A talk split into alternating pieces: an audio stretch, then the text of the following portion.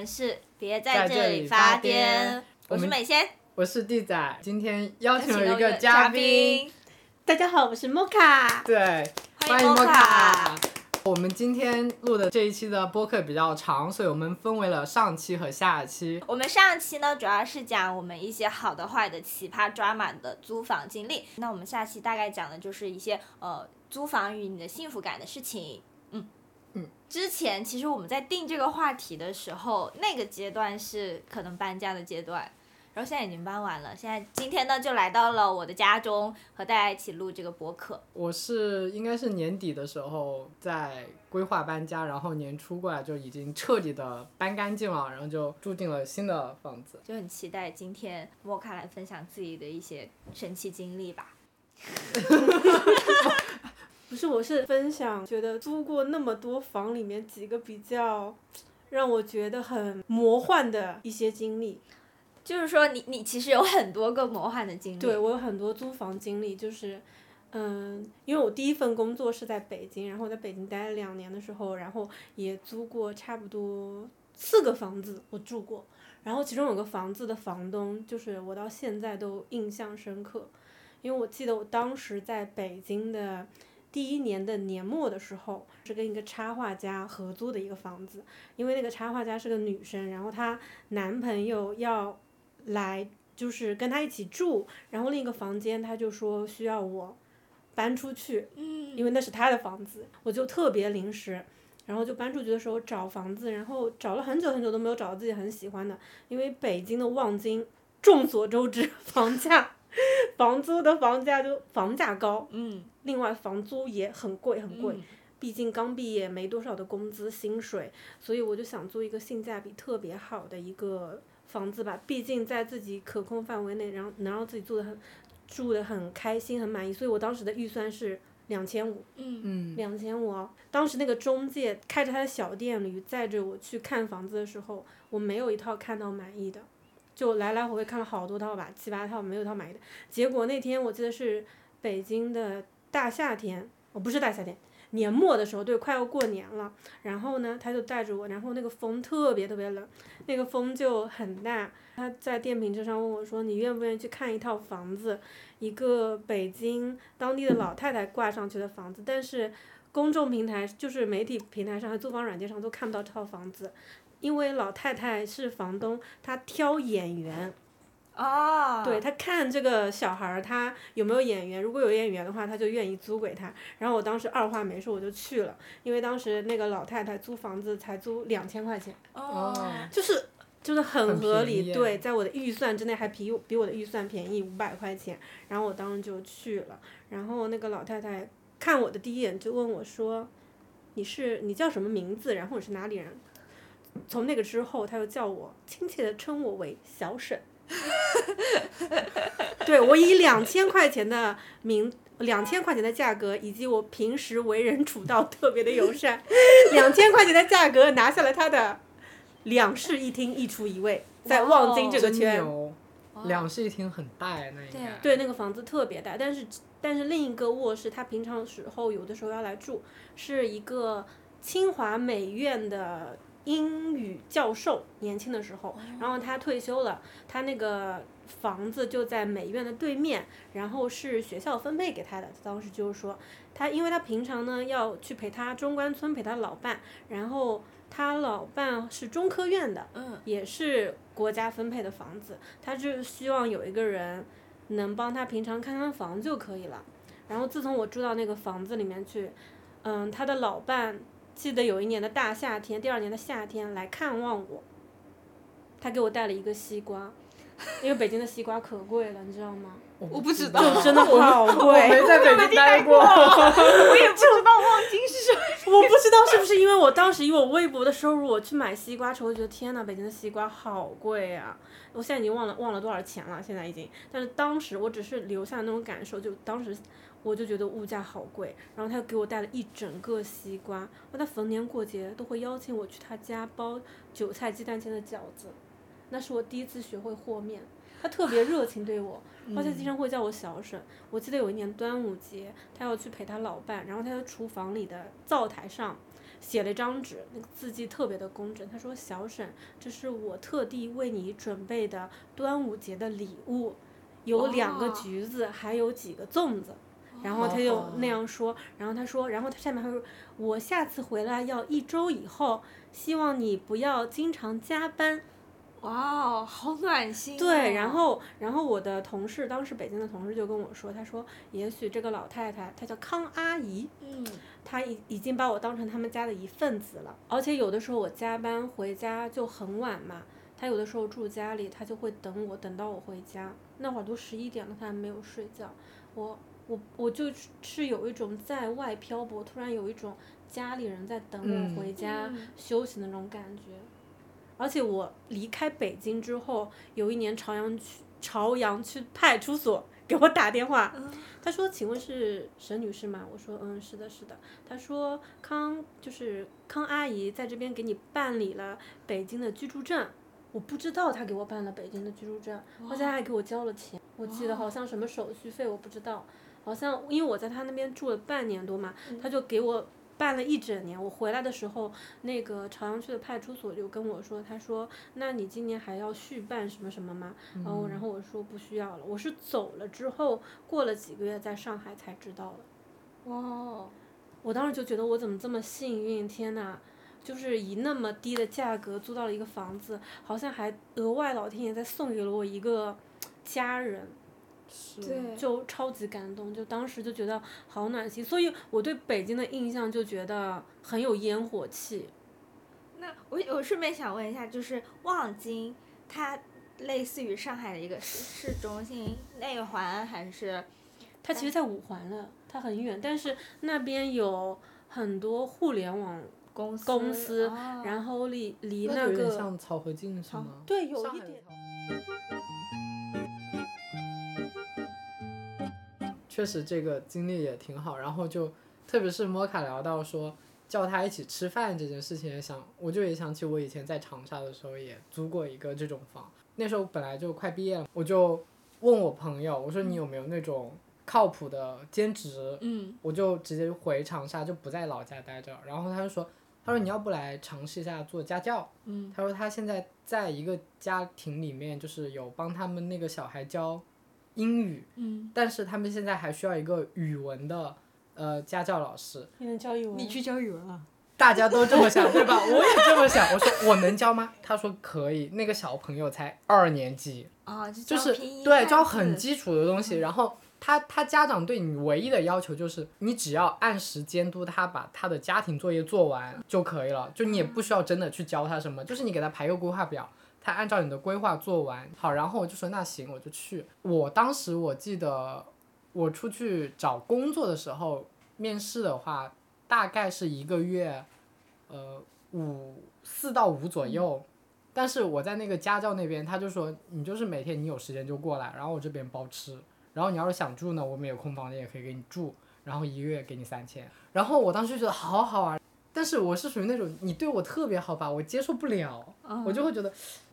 感觉有点亏欠，然后就会觉得不是很自在。家教持续了可能3个月吧，我就觉得好像不行，我觉得这样对我太好了，我有负担你知道吗？那算了吧，我就打电话，我都不敢当面跟他说我回学校嘛，然后我说叔叔不好意思，我这边可能要准备毕业设计了，然后可能真的没时间来教那个小朋友了。他说没事，他说你有没有认识的呀？我说如果有合适的我会推给你，但是现在可能我周围暂时没有。他说没事，他说你有时间再来我们家吃饭。这个事情我以为就截止了，结果等到我毕业了不是要找房子吗，然后就在朋友圈问说谁有合适的房子可以推给我，然后那个叔就说，他说我家有啊，他说你要不要住我们家，离他本家很近，他说那你又可以来教我们小朋友什么的。我说教小朋友可能真的没时间，因为我要准备找工作。他说没事，那就住我家，3室1厅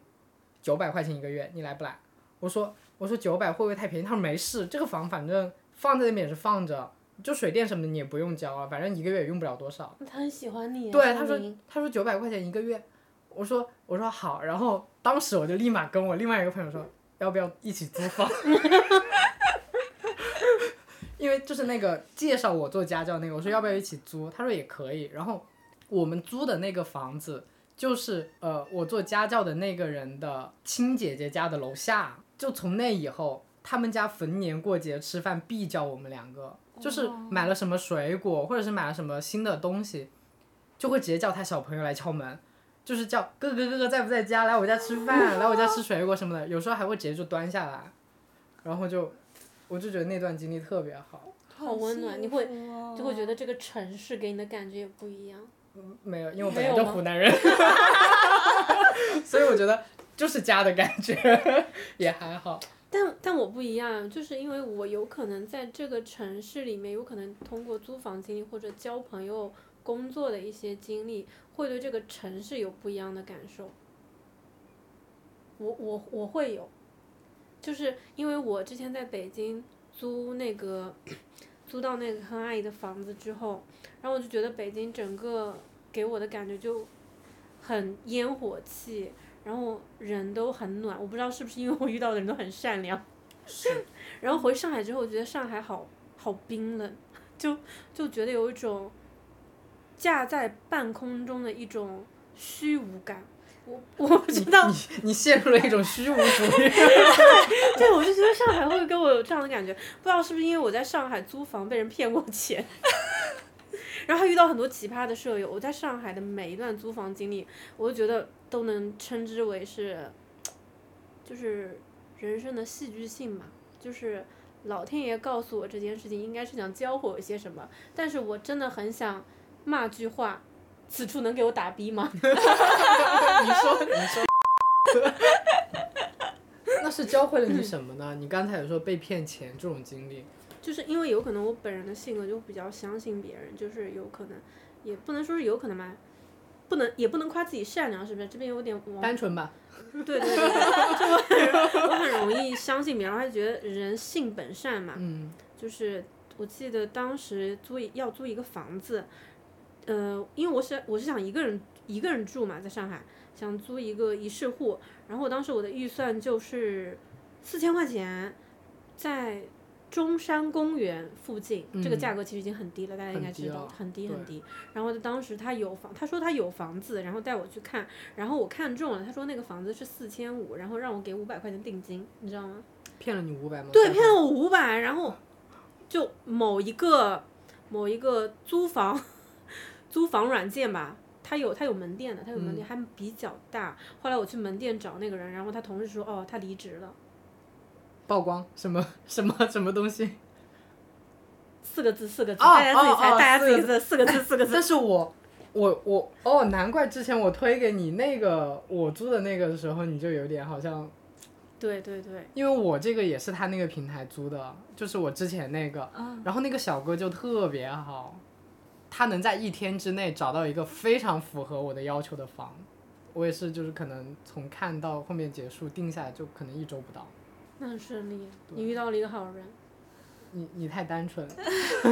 而且你为什么要给定金呢？因为他一直跟我说，我觉得他当时在饥饿营销，他就跟我说啊这个房子很好，因为我当时去看的时候有可能是白天，我觉得采光很好，然后就是虽然没有厅嘛，就是一个卧室，一个厨房，一个卫生间，在4楼，我记得应该是，而且是一梯，老小区嘛，一梯是4户，中间的那个，然后我就去看了，我还是挺满意的，4500多500块钱，其实我可以接受那个价格。然后呢，我就去要准备想租，但是我想再考虑考虑，因为有别的中介也有去看别的房子，毕竟要货比三家嘛，人成长了还是需要学会性价比。然后。他就跟我说，他说啊，这个我们这个房子很紧俏，很抢手哎，就是说如果你不定的话，有可能今天下一个来看的人就要把它定掉了，而且你上一个看的那个租户也很满意，他就去隔壁看一间别的房间，然后他说如果那个看不上的话，就回来租这个房子，然后搞得我心里好紧张，因为我当时我租的原来那个房子快到期了嘛，然后我就。特别紧张，然后我就怕哇，好房不等人，我就觉得我不行，我一定要拿下它。就是我有可能当时我年轻了一点，后来随着我年岁的渐长，我就觉得如果我这个房子我很喜欢，但是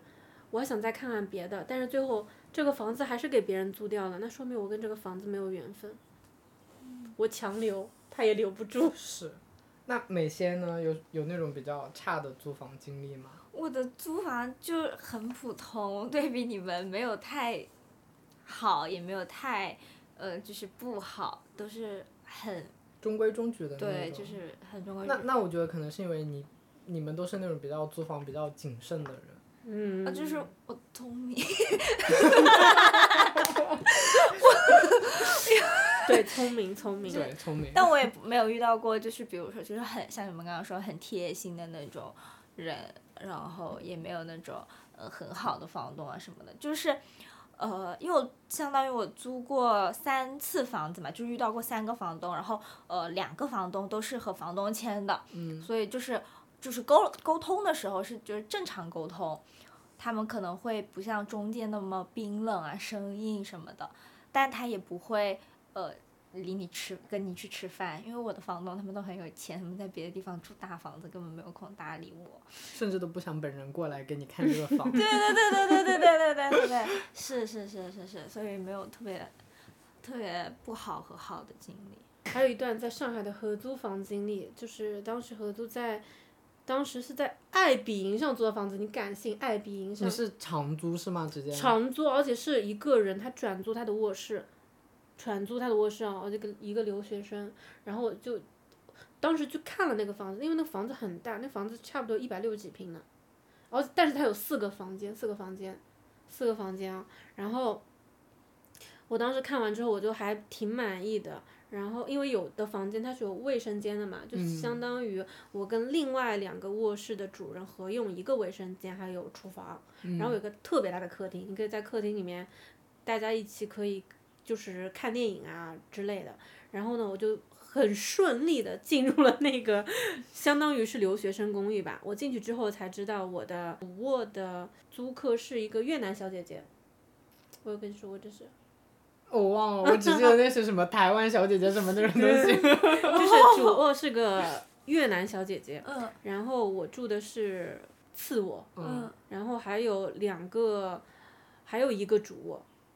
它算 A 次卧吗？对，那算大次卧吗 ？A B C D。其实最大的就算主卧嘛，其他的都是次卧。那其他都是次卧，另外一个住的是一个英国的白人小哥，还有一个是。印度人、wow ，印度这个我就有印象了。这个我跟你说，当你住进一个多元文化的一个，像我觉得已经能称之为是社区了。作为一个土生土长的中国人，我真的很难与我另外3个舍友进行的沟通，就有可能就阿巴，就是就每个地方的人，他就每个国家的人，他有他的极具特色。首先，我给大家隆重的介绍一下越南小姐姐，她有个她，我们大家都叫她小五，一个女生。然后呢，她平常会在家里做饭，她做越南菜，就做。我当时第一次吃越南菜就是她给我做，就很正宗，不是说去饭店里吃的那种，是她自己做。她会用那个鱼露腌那个，对，鱼露腌那个炸鸡排。你有这个表情，你有想过鱼露味的炸鸡排是什么味道吗？然后。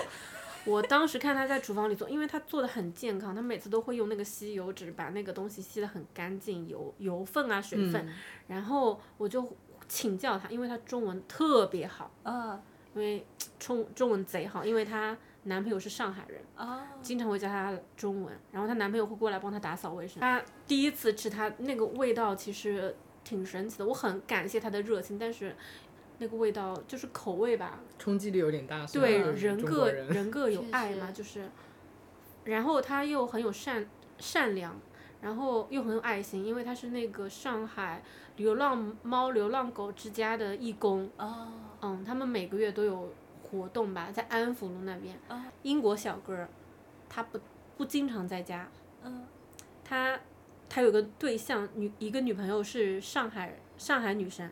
然后他经常会跟他的女朋友出去旅游，所以他在家的次数很少。他女朋友会经常来这边找他嘛，跟他一起住或者一起看电影，所以他经常在家里穿他女朋友的衣服。等一下，他女朋友，他是经常穿他女朋友的衣服，对，他经常穿他女朋友，因为他女朋友有可能换了衣服就放这儿嘛，然后他帮他洗干净，然后晾在这边，然后干了之后他就穿他女朋友的衣服，不是异装癖啊，不是异装癖，就是我曾经也想问这个问题，然后他就是穿得下，他穿得下，他很瘦，那可能他女朋友比较那种 oversize 那种，对对，他女朋友穿的就是那种很 oversize，然后就穿他女朋友的衣服，而且他觉得这样很 sweet。我以为是就是小吊带什么的，我也以为是哦，他也穿过小吊带。然后我之前有问过他，因为我经常给他取外卖，然后我经常问他为什么你要穿女朋友的衣服，他说因为我想在他面前展示我很爱他这个样子，我希望他能感受到。哦，就有可能每个人爱别人表演型人格方式不太一样吧。就我对我这两位舍友都是非常的 peace and love。但是下面给大家隆重的介绍一下我曾经回忆当中租房里面最令我恐惧的一个，我已经很难以形容了，就是印度小哥。我曾经在我没有接触过印度人之前，而且他皮肤有点深黑色，所以我觉得他应该是个混血，我没有仔细的问过他，但是他身上有一股味道，他还挺重的，就是人天生的嘛，我也不能说我有什么歧视或者有什么偏见，但是当我真正的接触过印度人之后，我就觉得他曾经在家里做咖喱，他每周末都要在家里做咖喱，他曾经把家里合租房就是那个公共厨房的下水道堵塞过3次，你知道为什么堵塞吗？因为他做咖喱那个咖喱我真的觉得从来没有见过料那么夯实的咖喱酱，他把做好的咖喱直接往下水道里倒，然后每次都会弄堵，然后最严重的时候就堵过3次，请了那个下水道的工人来通，然后下水道工人每次在说里面是什么东西，每次挖出来都是番茄熬的那种番茄酱糊糊，然后土豆泥糊，然后洋葱糊，然后他会胡萝卜什么糊，他会做一堆的糊，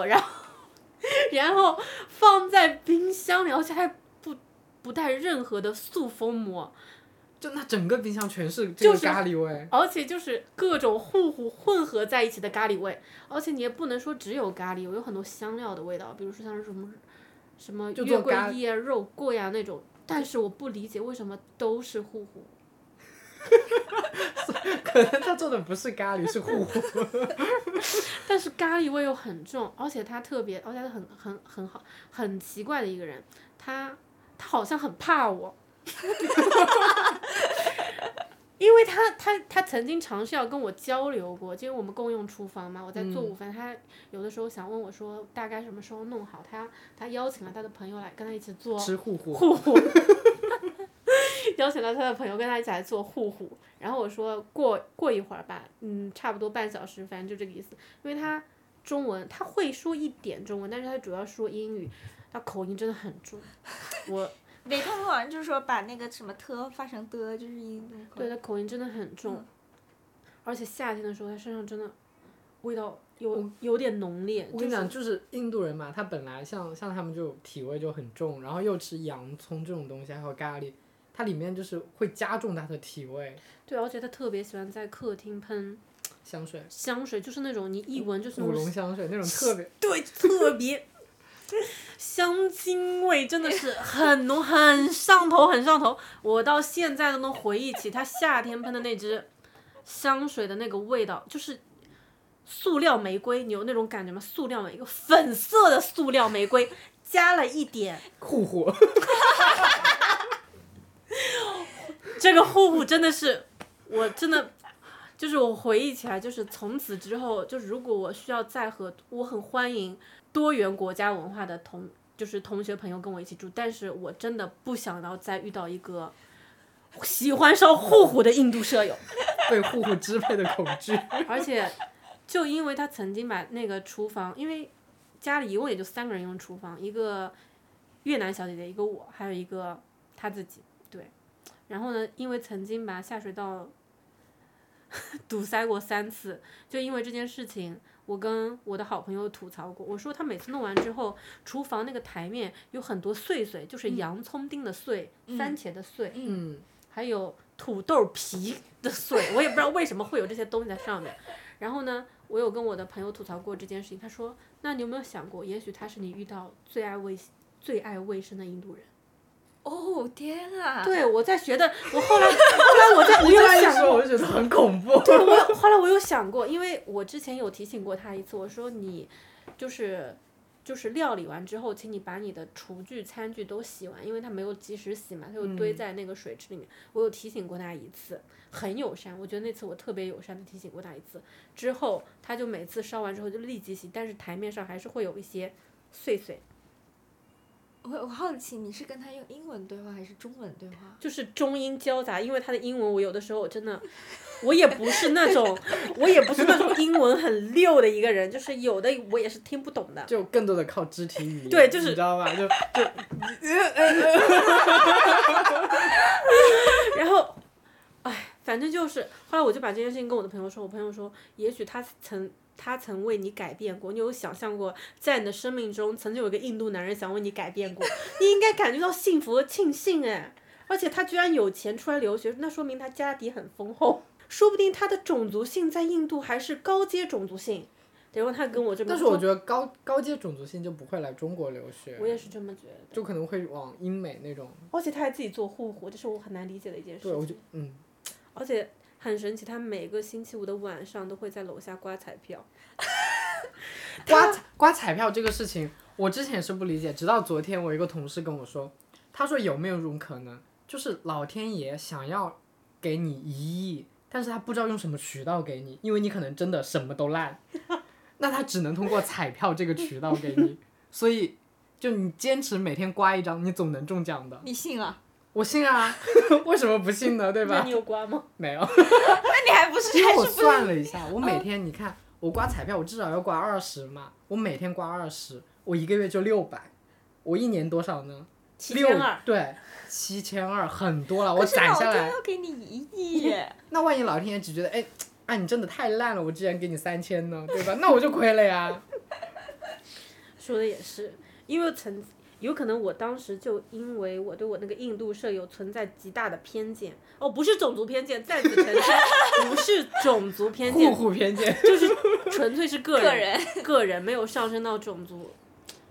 完全只是个人，因为曾经有可能我对他这个个人有点存在一些些的偏见，然后呢，我曾经有观察过他一阵子，他有的时候哦，周末会带女生回家过夜，这是我很难接受的一件事情。合租哎，你还带莫名其妙的女生回家过夜。我突然知道他为什么看到你会紧张了。为什么？因为你偷偷观察他，被他发现了，他以为你暗恋他，他可能觉得你喜欢他，所以他在你面前就会有点拘谨。现在一想是不是捋顺了？是的，应该所有的故事都能串联起来。也许他觉得我是暗恋他，就是因为。那他也是普信男哈，就因为一个女性对他有一种莫名的关照或者莫名的在乎，他觉得啊，这个人是不是对我有点意思什么什么之类的。但是我只是在想，你什么时候把那个户户收干净？真的，而且他经常会带不同的女生回家过夜，这也是我不能接受的。如果合租的话，我不能接受我的舍友经常带莫名其妙的人回来过夜。就我不能接受，因为心里会很不舒服。对，这是一个很大的雷点。如果你是合租的话，就一定要跟室友说清，不能带人回家过夜。是的，而且有一次我发现周末就是住那个留学生公寓的时候，周末的时候存在一个很有意思的现象，因为越南女生她的同事，因为她在一个很大型的公司里面上班，全球性的嘛，做那个全球的汽车制造的吧，一个很大型的公司上班，他们公司有全世界各地的人，他周末会邀请他的朋友到家里来玩，是香港人，香港朋友，然后还有一个意大利的朋友，然后会来家里玩，然后他们说话就是各说各的，我什么都听不懂，就是你见过一场谈话混杂着中文、越南语，然后塑料的港式普通话，然后粤语，然后意大利语，就是那场交谈就是有可能混杂着，就像一个大盘菜一样，就是很独特。东北大乱炖的感觉。对，就是，但是那种文化冲击还是挺有意思的。就是能感受到每个国家不同的文化。还有就是越南这个地方放假跟好像他们好像国王生日也会放假，还是什么生日什么一个节假日，当时放假嘛，我问他说，然后他说就是他们那边一个什么公众人物生日吧，然后国家说允许这一天就休假，然后他们就休假了，还是很神奇的。他说跟泰国好像有点类似，我不知道越南是一个什么，毕竟地理很差。我也很差。我也不好。就这一趴只能跳过。嗯，就是我住我合租房，我觉得还是挺有意思的一个经历吧。嗯，好丰富哦。就摩卡其实好的坏的都挺极端的，我觉得就是那种遇到过，就是好到会让人觉得我想一辈子住这边，坏的是让我觉得我住一天我都要死在那边了。对，还有那个我当时还就从那个留学生公寓搬出去的时候，我就不是一个人住嘛，我真的是都是租的一居室，因为遇到自从那个印度男人在我心中给我留下了不可磨灭的印象之后，我就决定我一定要租一个一室户，然后我就自己就一直租一室户。但是我一室户我搬的也特别快，就是我住很快，但是我搬的也很快，原因有各种各样。第一个一室户是因为他修路，就是我打到你知道修路电话，我真的很难理解上海对于市政规划是如何规划的。就比如说我当时租的一室户就是住在那个江苏路地铁站，你知道那边应该很堵吧，每天都特别堵，靠原路，他那条路我不知道为什么他。比如说他2月份修完之后3月份还要修，我不理解，就是他一直在钻，就是钻到他6点钟，钻到我的脑壳都疼。后来我打电话就是市政就推脱说，哎呀这个就很快就会弄好了，就是预期是什么，但是离预期的工程永远都会拖1-2周，然后晚上还会施工。后来我就去偷偷的拍视频我在微博上@上海市政，就我偷录视频，我说我晚上最过分的是就有一次凌晨2点他施工，就钻得我脑壳疼，因为我本身入眠就很困难嘛，当时刚睡着被吵醒，凌晨2点他在路口修路，然后我就很生气下楼，我想跟那个施工包工头的交涉，我说你们这个工程为什么凌晨2点还要施工。我当时跟他谈话的时候我并没有拿着我的手机拍视频，我是开了录音，然后他就说哦，我们这个是有市政发的通行证的，说我们可以夜间施工。我说那你们夜间施工的话是有分贝限制的吧？他说我这个就不是很清楚了。我说我查过相关的法律法规，你们是不能超过65分贝的，你们现在这个分贝应该达到85了吧？我说上海阿姨，我说你这个今天要是不给我解决这个问题，你给我一个合理解释，如果你说服不了我的话，那我们社交媒体见吧。我以为你说法庭见。没有，我就说社交媒体见，但是都是恐吓了。但是我真的特别生气，然后发了，就然后拍那个视频嘛，然后发微博上，结果微博上好多人在我那条视频下面评论，他说，然后就在骂那个施工队，还有骂上海长宁区。就很，后来我真的是受不了了，我说大不了不住了这房子，我换个房子。后来我就换了一个房子，就是我现在住那个小区。我当时租那个一室户也有一个特别奇葩的经历。我刚搬进去的一个星期，将近12点的时候，其实我已经睡着了，楼下砰砰砰在摔桌子摔玻璃杯的声音特别响。因为你知道上海那个小的老小区有30平的一居室嘛，很小的，然后我的楼下也是30平，其实那个户型都一样，他就狂摔，就是木质的家具，还有女的在大叫在大哭。我当时噌的一下从头上弹起来，火一下子冒起来，我说哇靠，这不会是家暴吧？我说这个世道上怎么能男人打女人呢？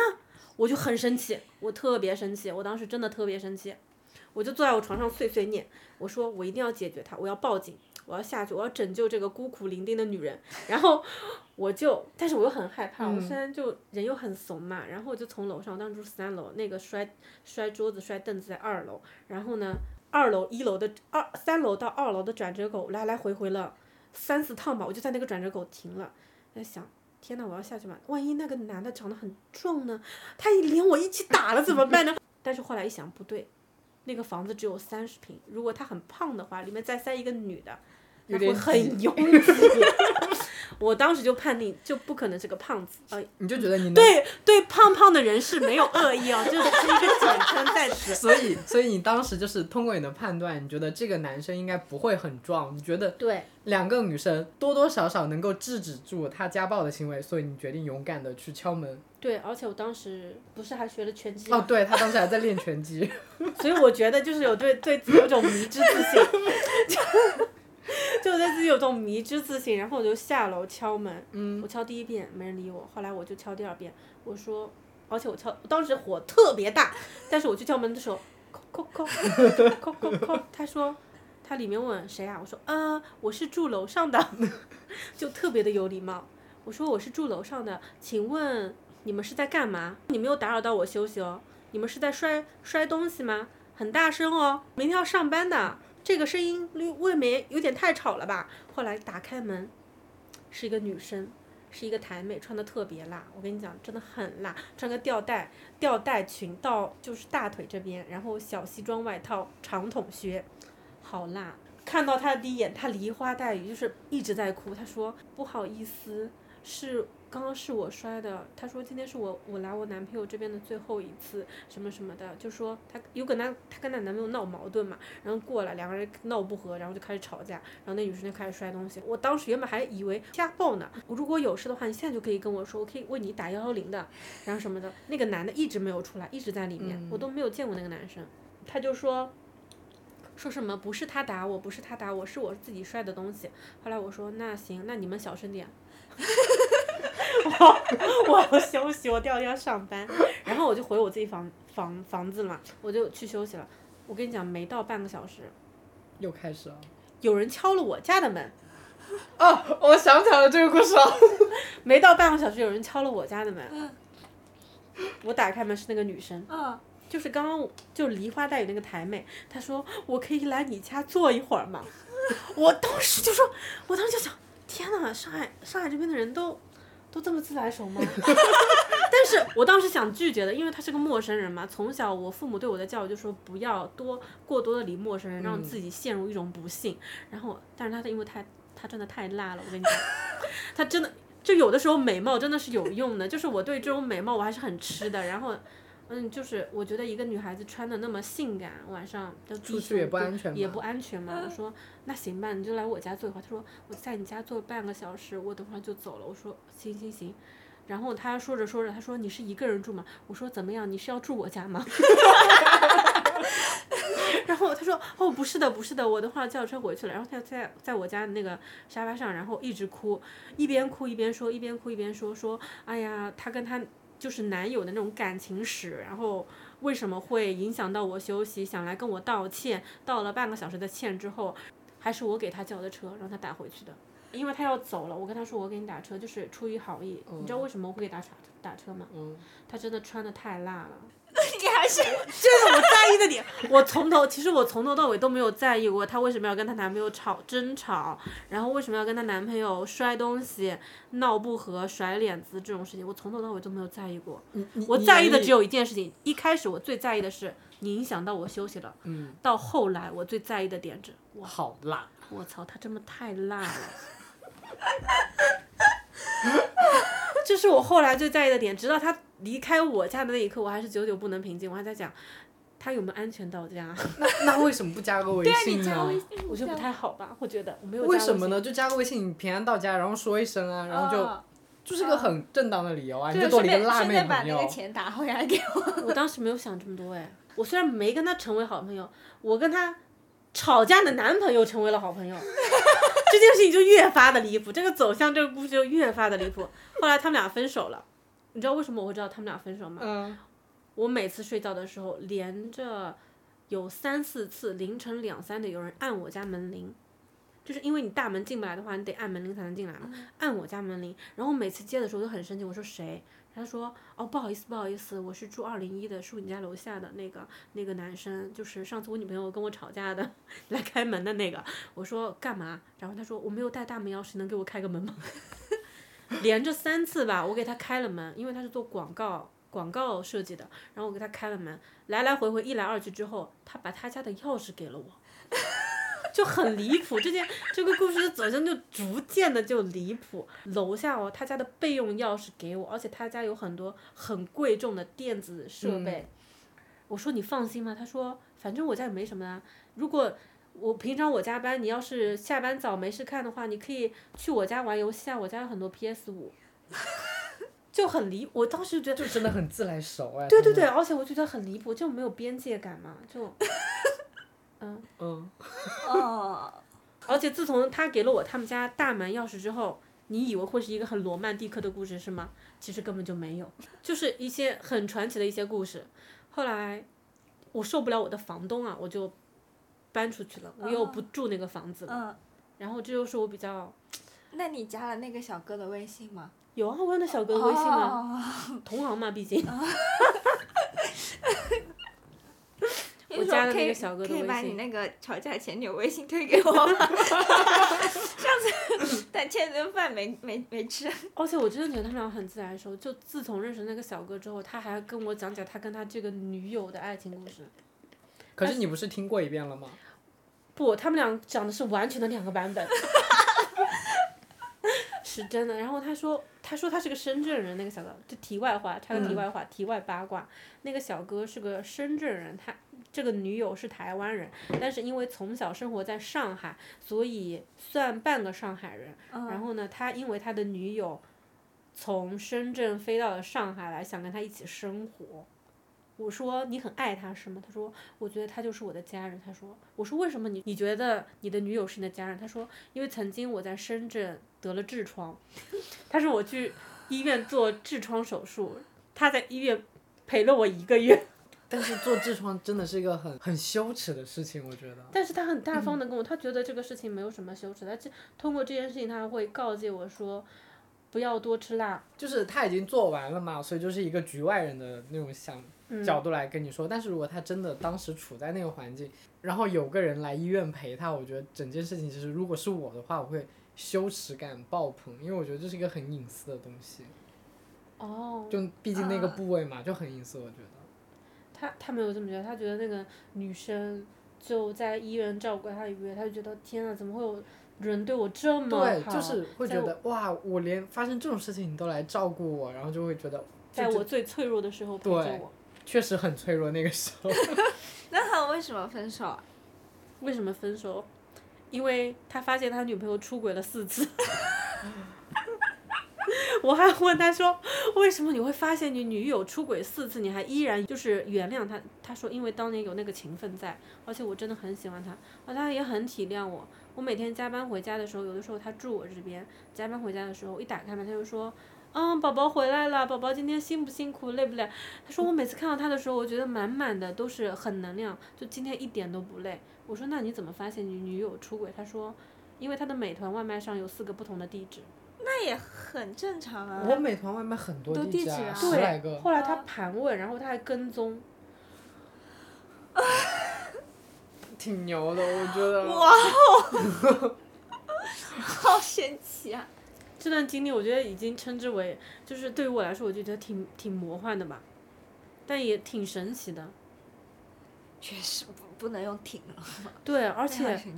且后来我从30栋楼搬到27栋楼的时候，就是我现在住那栋楼嘛。然后，他还住在那边。去年疫情的时候，公司开那个会议。就是远程会议，不是隔离在家嘛？我当时刚搬到新的房子去的时候，同一个小区啊，还没有装宽带，家里没有网，我是去他家开的会，他蹭了他家的网，就是你知道离谱到什么地步啊？离谱到我在这边开会，坐在他家这个沙发上，因为30平房子很小，他在旁边睡觉。你在这边开会？我在这边开会，他在旁边睡觉，我超级不好意思。那天还用了他家1天的电脑做图。也蛮好的这种经历，我觉得挺好的，传奇，真的很传奇。没有，就是我觉得有点drama，反正我就觉得有点。而且都是这2年发生的事情。对，而且都是这2年。就很密集，你的drama事件就很密集。会影响你对上海这个城市的感官吗？就是会不会觉得没那么虚无了？会觉得上海更虚无，我就觉得更抓嘛。我觉得因为抓嘛，所以反而会觉得有意思一些。对，但是当你接触的人多了之后，我发现当我接触的人越来越多了之后，他们对待同一个事情有不同的观念、不同的看法，我觉得能更打开我自己。我现在看有些事情的包容度会比我以前强很多很多，就不会局限在一个小点。很多事情有多面性嘛，都有它的多面性。看别人、听别人说他的事情，就相当于在听故事。我们现在就在听你的故事，很有意思，是不是？很有意思。